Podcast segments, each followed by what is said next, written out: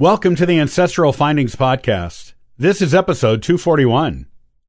Every genealogist needs to belong to some genealogical organizations to stay on the cutting edge of research. Today, I'll give you three genealogy societies all genealogists should join.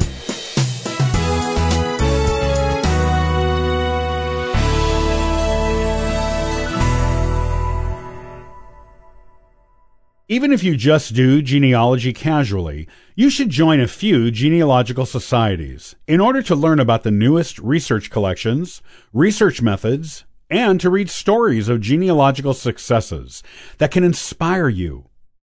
If you do genealogy professionally or as a serious amateur researcher, you probably need to belong to several societies in order to keep up on the cutting edge of the profession and hobby. Whether you are a casual or professional or serious genealogist, these are the three genealogical societies you should definitely join at a minimum. Everyone who does genealogy on any level should belong to these groups. 1. The National Genealogical Society. The National Genealogical Society is for genealogists of all levels and in all parts of the country. The group has a website with a few research resources on it you can't find anywhere else, such as their member submitted family trees and their collection of family Bible records. However, this is not the main reason for joining this group. The National Genealogical Society puts out a quarterly magazine with genealogical studies and the latest in genealogy news. You can learn a lot from reading it. The group also puts on a national conference in a different state every year. If you attend, you will get to sit in on seminars on the areas of genealogy that interest you the most, as well as visit dozens of vendors with genealogical products and services that can be of use to you.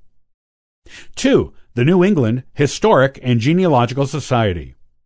Most people living in America can trace at least one family line back to early New England. Even if you know you don't have any 17th or 18th century New England ancestors, it is still a good society to join.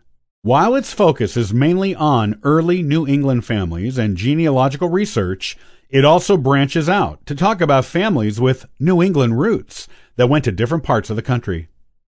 Its monthly publication, American Ancestors, talks about the history of the United States as a whole and can thus be beneficial to any genealogist. It gives tips on using little known research collections all over the country, talks about the use of DNA in genealogy, and provides case studies of genealogy research that you will find extremely helpful with your own research.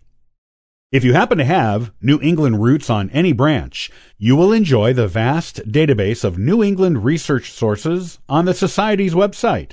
If you have no New England roots, you can still access databases of old newspapers and historical publications from all over the United States through the website. 3. Your State Genealogical Society. Practically every state has its own genealogical society. Most have newsletters and annual meetings. Joining your state society can keep you up to date on the availability of research collections in your state and give you the opportunity to meet and mingle with area genealogists, some of whom may be related to you if you have roots in your state, who may be able to give you a hand with your research.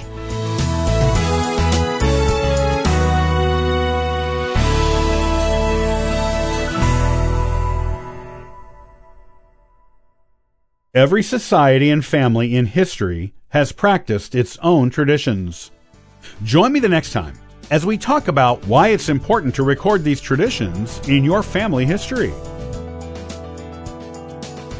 Thanks for joining me today.